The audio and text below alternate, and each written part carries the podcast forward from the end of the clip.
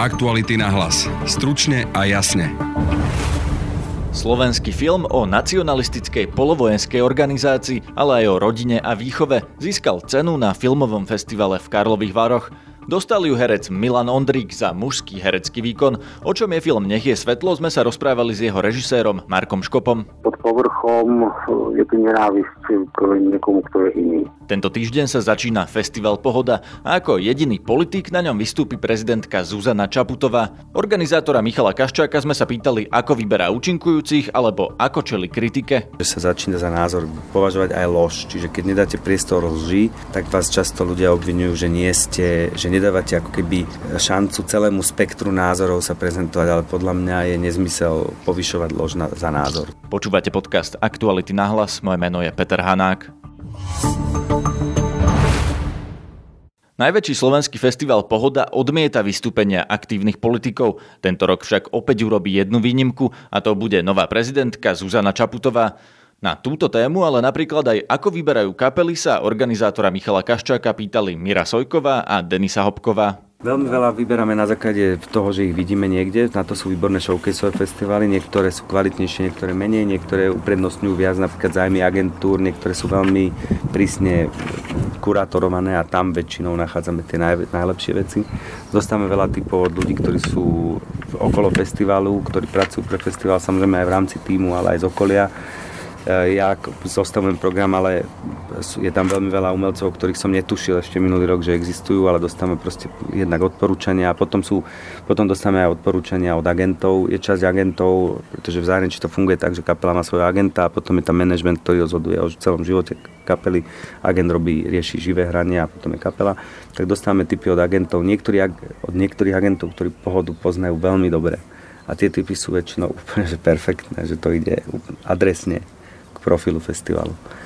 Ale dostávame tipy aj od návštevníkov, sledujeme aj niektoré typy na sociálnych sieťach, ktoré dostávame a potom veľmi veľa zaváži živý to, že vidíme niekoho naživo.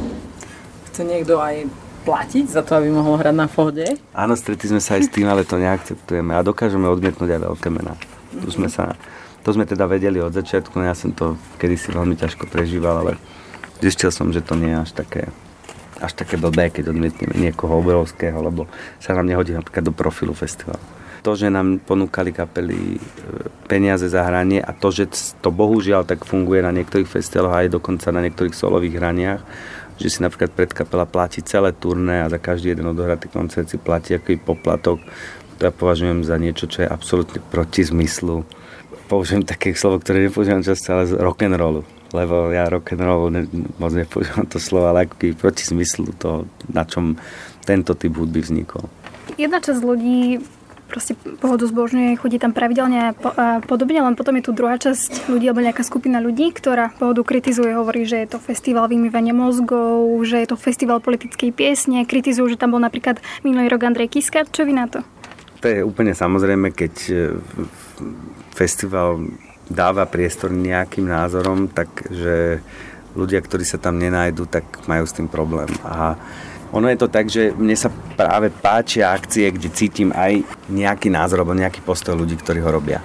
A čo sa týka tých kritik, tak tam je to také zvláštne, lebo niekedy kritizujeme, že sú politici príliš vzdialení ľuďom, ale potom, keď prídu napríklad na festival, tak kritizujeme, že prišli na festival. Čiže je to niekedy taký začarovaný kruh my od roku 2011 nedávame priestor aktívnym politikom, lebo vtedy to bol ročník, kedy sme ich mali naozaj veľa a povedali sme si, že s tým musíme niečo urobiť e, a výnimkou bol odvtedy iba prezident a Karel Schwarzenberg.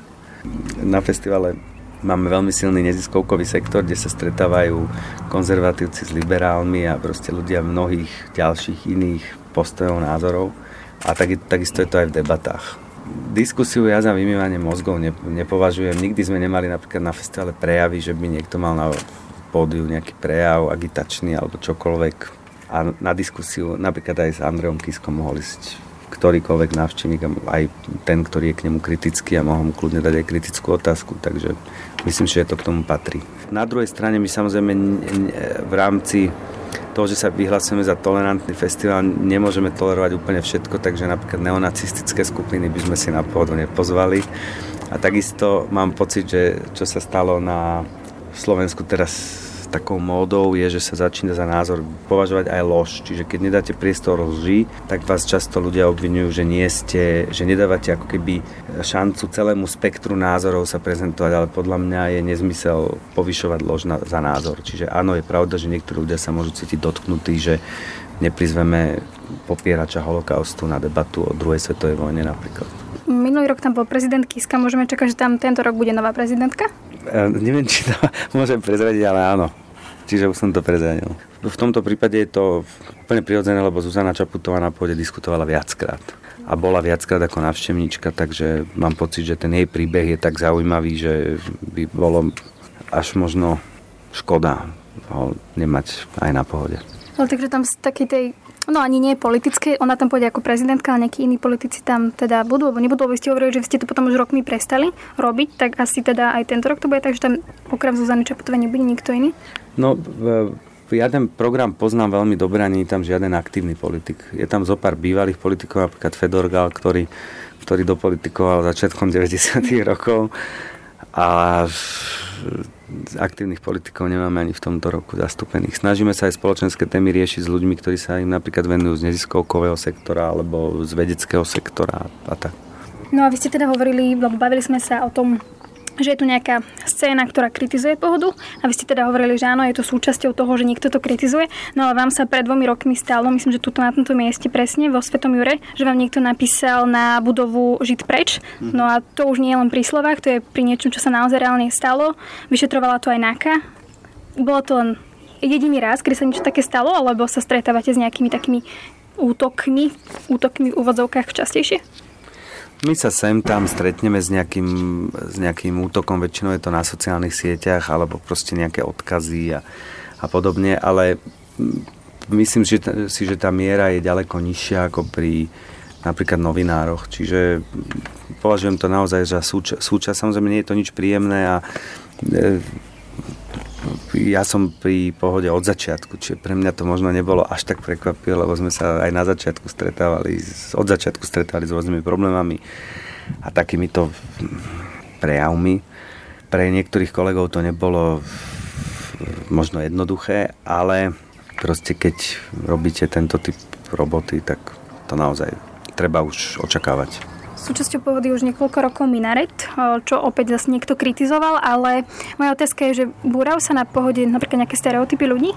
To ja neviem úplne presne povedať, lebo, lebo nevidím do každého, ale určite sa o to snažíme. A čo sa týka inštalácie Minaret, tak e, tu považujem za jednu z najlepších vizuálnych diel, keď sme na festivale mali a jej posolstvo je úplne fantastické a budeme ju mať čtvrtý rok po sebe. Čo som ja prekvapený, tak je to jediná inštalácia z festivalu, ktorá sa dostala napríklad na Siget, ktorá sa dostala, ktorú prevzal iný festival a minulý rok bola inštalovaná na Sigete.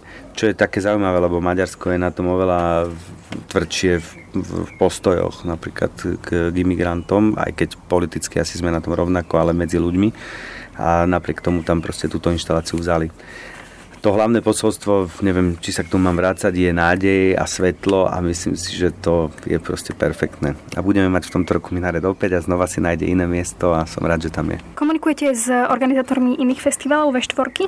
Majú napríklad aj na Sigete takéto politické prejavy, ako na pohode, lebo predsa no, je tam Orbán, je tam tá situácia iná ako u nás? Neviem, nakoľko otvorený mám byť k ostatným festivalom, a čo sa týka nášho vzťahu s inými festivalmi, my sme člen asociácie Europe, čo je Európska festivalová asociácia, kde je viac ako 100 festivalov európskych.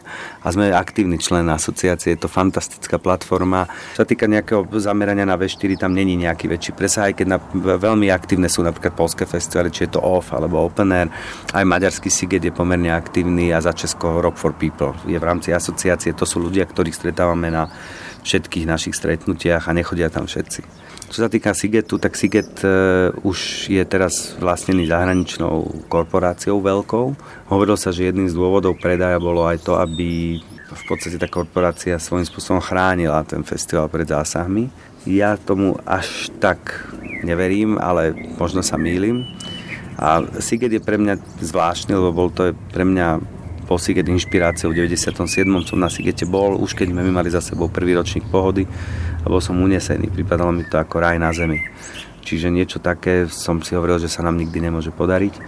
A tým pádom k Sigetu mám naozaj veľmi zvláštny vzťah, ale pomaly počas tých rokov sa Siget výrazne zmenil. a tie politické témy sa zo Sigetu pomaly vytrácali, čo mi bolo veľmi ľúto.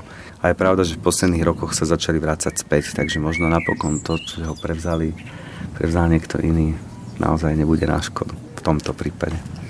Minulý rok sa dosť na pohode riešila téma Jan Kuciak, lebo logicky bol to po tej udalosti. Bude nejaká taká téma väčšia, téma pohody?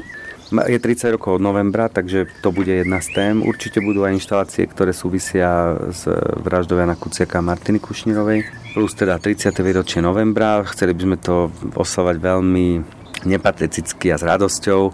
Napríklad hudobne je tam taký koncept, že Plastic People of the Universe hrá s, s, s orchestrom takú vážnu podobu tej oslavy a potom hra bolo nás 11 takú nevážnu zase podobu oslavy novembra. No a potom my máme aj jedno smutné výročie, máme 10 rokov tragédie z roku 2009 a aj tomu bude venovaný napríklad hneď otvárací koncert festivalu. Celý podstatne dlhší rozhovor s Michalom Kaščákom na našom webe vygooglite pod názvom Jedno ultrasilné meno môže pochovať celý festival. O pohode vám tento týždeň prinesieme ešte viac informácií, vo štvrtok vám dáme tipy a odporúčania, čo na pohode vidieť a počuť a v piatok vám prinesieme reportáž priamo z festivalu. Nový slovenský film Nech je svetlo mal úspech na prestížnom filmovom festivale v Karlových Varoch. Konkrétne herec Milan Ondrik dostal cenu za najlepší mužský herecký výkon. Témou pre náš podcast je tento film hlavne preto, že je o slovenskom probléme, o polovojenských organizáciách s nacionalistickou a nenávisnou ideológiou. Tvorcovia hovoria napríklad o podobnosti so slovenskými brancami. Rozprával som sa s režisérom filmu Nech je svetlo, Markom Škopom diváci v Karlových Varoch prijali ten film veľmi príjemne a veľmi nás to potešilo. No a ja sa vždy tak smejem, pokiaľ ide o ceny, že o, filmy nie sú športové preteky. To vždy vec osobného vkusu a názoru. Samozrejme, že každé ocenenie pre film, obzvlášť keď ten filmový festival významný ako sú Karlové Vary, zvýši pozornosť pre to dielo. Ale ono je to vždy si myslím question of luck, kto je v porote a ako vníma veci. O čom ten váš film je? Keby ste to mali stručne povedať, predstaviť niekomu, kto nevie, o čom to je, o čom je? Je to príbeh 40 ktorý má tri deti a kvôli tomu, aby svoju rodinu zabezpečil alebo zabezpečil podľa svojich predstav, tak chodí pracovať do Nemecka ako tesár. A keď príde domov počas vianočných sviatkov, počas tých najväčších sviatkov pokoja a lásky, tak zistí, že sa mu doma odohráva dráma, že jeho syn je zamotaný do šikanovania a smrti spolužiaka a tak ten náš hlavný hrdina začne zisťovať pravdu o stave, stave veci a aj pravdu sám o sebe. Ja som čítal, že o, vlastne v tom deji ten hrdina zistí, že jeho syn je členom polovojenskej organizácie. Viete povedať, že čo je to za polovojenskú organizáciu? Ja som sa inšpiroval tým, že na Slovensku máme takéto skupiny, sú dlhé roky medializované, máme tu mládežníkov, ktorí chodia so zbraniami do lesov a, a cvičia tam a trénujú a sú nacionalisticky orientované. Takže takýto uh, spoločensko-politický fenomén som sa snažil reflektovať a komentovať aj v tomto filme ako takú veľmi dôležitú paralelnú dejovú líniu. Myslíte slovenských brancov alebo ešte niekoho iného? Uh, áno, ale mal som pri spolupráci na filme viacerých odborných spolupracovníkov a experti mi vravili, že takýchto polovojenských skupín máme na Slovensku viacero, ale hovorí sa iba o tých, ktorých ste vyspomínali. Je to podľa vás um, taký veľký problém toho vášho pohľadu, že si to zaslúži filmové spracovanie? Myslím si, že áno, že to problém je, pretože máme aj politické strany, ktoré organizujú letné tábory pre deti a tak ďalej. Myslím, že taká tá ideologizácia mládeže extrémnejším spôsobom, ja to teda osobne vnímam ako problematické. Oni tí branci tvrdia, že oni vlastne nešíria ideológiu, že to oni iba cvičia v lese nejakú sebaobranu. Ako sa na to pozeráte? Tie ideologické slogany e, národovecké tam, tam sú. Majú to aj na, aj na svojej facebookovej stránke, aj neviem, v rámci aj tých svojich znakov, že to je jednoznačné. Už ako o tom hovoria, to je druhá vec, ale myslím, že je to každému zrejme. Čím je to podľa vás nebezpečné? No práve v tom, že pod povrchom je tu nenávisť k niekomu, kto je iný. A to som sa snažil zobraziť aj v našom filme, že každé spoločenstvo alebo komunita má tendenciu sa na človeka pozerať predovšetkým ako na funkciu. Ak ten jednotlivec plní svoju funkciu, tak je všetko v poriadku. Ale ako náhle sa snaží uh, urobiť nejaký krok iný, môže sa preto spoločenstvo stať nebezpečným. Všetky tie národovecké ideológie sa takto stávajú ku všetkému, čo je, čo je iné. Je nebezpečný, je tam uh, voči tomu okrem veľkého vymedzenia aj pocit nenávisti a agresie. A to vo mne nezbuduje dobrý pocit. Myslíte, že ten problém e, je v regiónoch e, vážnejší ako pri pohľade z Bratislavy? Lebo ja sa teraz na to pozerám e, z pohľadu Bratislavy a ja v zásade tých Francov ako keby málo vidím. Vy ste sa na to pozreli aj optikou tých regiónov, že je to človek, ktorý pracuje v, niekde v regióne, nemá tam prácu, preto ide do Nemecka, preto sa mu to vyniká spod kontroly? Áno, takto som stával vlastne dramatický príbeh a ten náš film sa môže odohrávať vlastne kdekoľvek v ktorejkoľvek okrajovej časti Slovenska, kde je trochu väčší problém uvedaj si niekedy nájsť si prácu a tie práce sú určite u nás rádovo menej dobre platené než, než v hlavnom meste.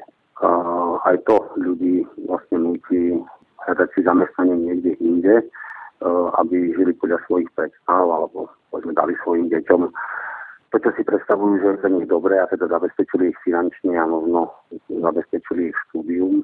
Uh, áno, zasadili sme teda tento film na takúto okrajovú časť Slovenska. My sme nakrúcali na Orave uh, z dôvodu, že tam štatisticky bola pravdepodobnosť, že bude najviacej snehu. To sa nám nakoniec neplnilo, ale teda tá oravská krajina rád pri vizualizácii filmu uh, svoju úlohu. Aký máte s tým eh, filmom cieľ? Čo vlastne chcete dosiahnuť? To, aby ľudia o tom hovorili nejakým spôsobom, alebo je to len nejaká prejav samého seba, alebo to proste filmáč? By som bol rád, keby že sa ľudia zamyslia a by začali možno trochu viacej pomýšľať. Pre mňa v prvom rade je tu otázka výchovy, výchovy detí, ako k tomu pristúpiť. Mnohokrát si myslíme, že aj robíme dobre, ale každý z nás je samozrejme omylný, robíme aj chyby, tak uh, chcel som uh, hovoriť aj o takom akoby prúde výchove, výchovy prv generácie. Otec toho nášho hlavného hrdinu, veľmi tvrdý chlap s takou zablokovanou identitou, uh, ktorý si navychováva vo veľmi ostrej disciplíne, bez toho, aby mu dal nejaký pocit lásky alebo pozornosti alebo istoty No a ja si myslím, že to je celkom masový spoločenský problém na Slovensku, že takto vychovávali deti dlhodobo je, je veľmi veľa. Ten náš hlavný hrdina sa to snaží zmeniť, zmeniť ten prúd, zmeniť ten diskurs. On ako by svojim deťom aj vie povedať, že ich má rád, že ich ľúbi, len robí ten jeden veľký omyl, že vlastne pri nich väčšinu času nie je. To si myslíte, že je problém pri takých eh, organizáciách, ako sú branci, alebo hm, pri tom, že sa mladí ľudia stávajú extrémistami, že, že napríklad rodičia? Nie, nie, to rozho- alebo... rozho- rozho- rozhodne, že to, to je oveľa komplexnejší problém. Ale môže to byť jeden, jeden z dôvodov, ako povedzme mladému chlapcovi s nejakým vyšším testosterónom a záujmom o zbranie a záujmom o tom o bojové cvičenia a že sa rád váľa v blate, ak tu chýba autorita v rodine, tak je násilnejší, povedzme, vstúpiť do skupiny, kde tú rolu e, autority prevezie nejaký vodca. Takže je to film nielen o v podstate polovojenských organizáciách, ale do, do veľkej miery aj o rodine a výchove. všetkým viac toho príbehu je rodina a jej problémy. A e, taká tá politická, nazviem to, indoktrinácia, e, ale aj také celkové zázemie takej masovej xenofóbie je tam reflektované tiež. Ja si osobne myslím, že taká tá nenávisť voči iným je dlhodobo, bola dlhodobo, len sa tak nejak držala za zatvorenými dverami domácnosti oveľa viacej. Dneska v čase internetu a v čase aj Donalda Trumpa a pána Faráža v Anglicku, dneska každý vlastne kričí slobodne na plné pľúca všetko tú, tú nenávisť na vonok. No a tým sa to všetko v spoločnosti tak nejak viacej tie nožnice otvárajú viacej sa to navzájom polarizuje, extrémizuje a tej nenavisti je na vonok oveľa viacej. Kedy budú môcť slovenskí fanúšikovia alebo ľudia na Slovensku vidieť ten film? Film vstupuje do kín v druhej polovici septembra. No a ja mám nádej, že po tej pozornosti, ktorá sa teraz venuje, a tá je naozaj obrovská, že, že budú ľudia zvedaví a že si ho prídu pozrieť do kina. Celý rozhovor s Markom Škopom si budete môcť prečítať v prepísanej forme na webe Aktuality.sk a nájdete tam aj fotogalériu z nakrúcenia. Náš podcast budete môcť počuť aj zajtra, najlepšie cez Spotify a ďalšie podcastové aplikácie. Nájdete nás aj na Instagramovom profile Aktuality na hlas a na facebookovej stránke podcasty Aktuality.sk. Na dnešnej relácii sa podielali Denisa Hopková, Mira Sojková a Tatiana Prejsová. Zdraví vás Peter Hanák. Aktuality na hlas. Stručne a jasne.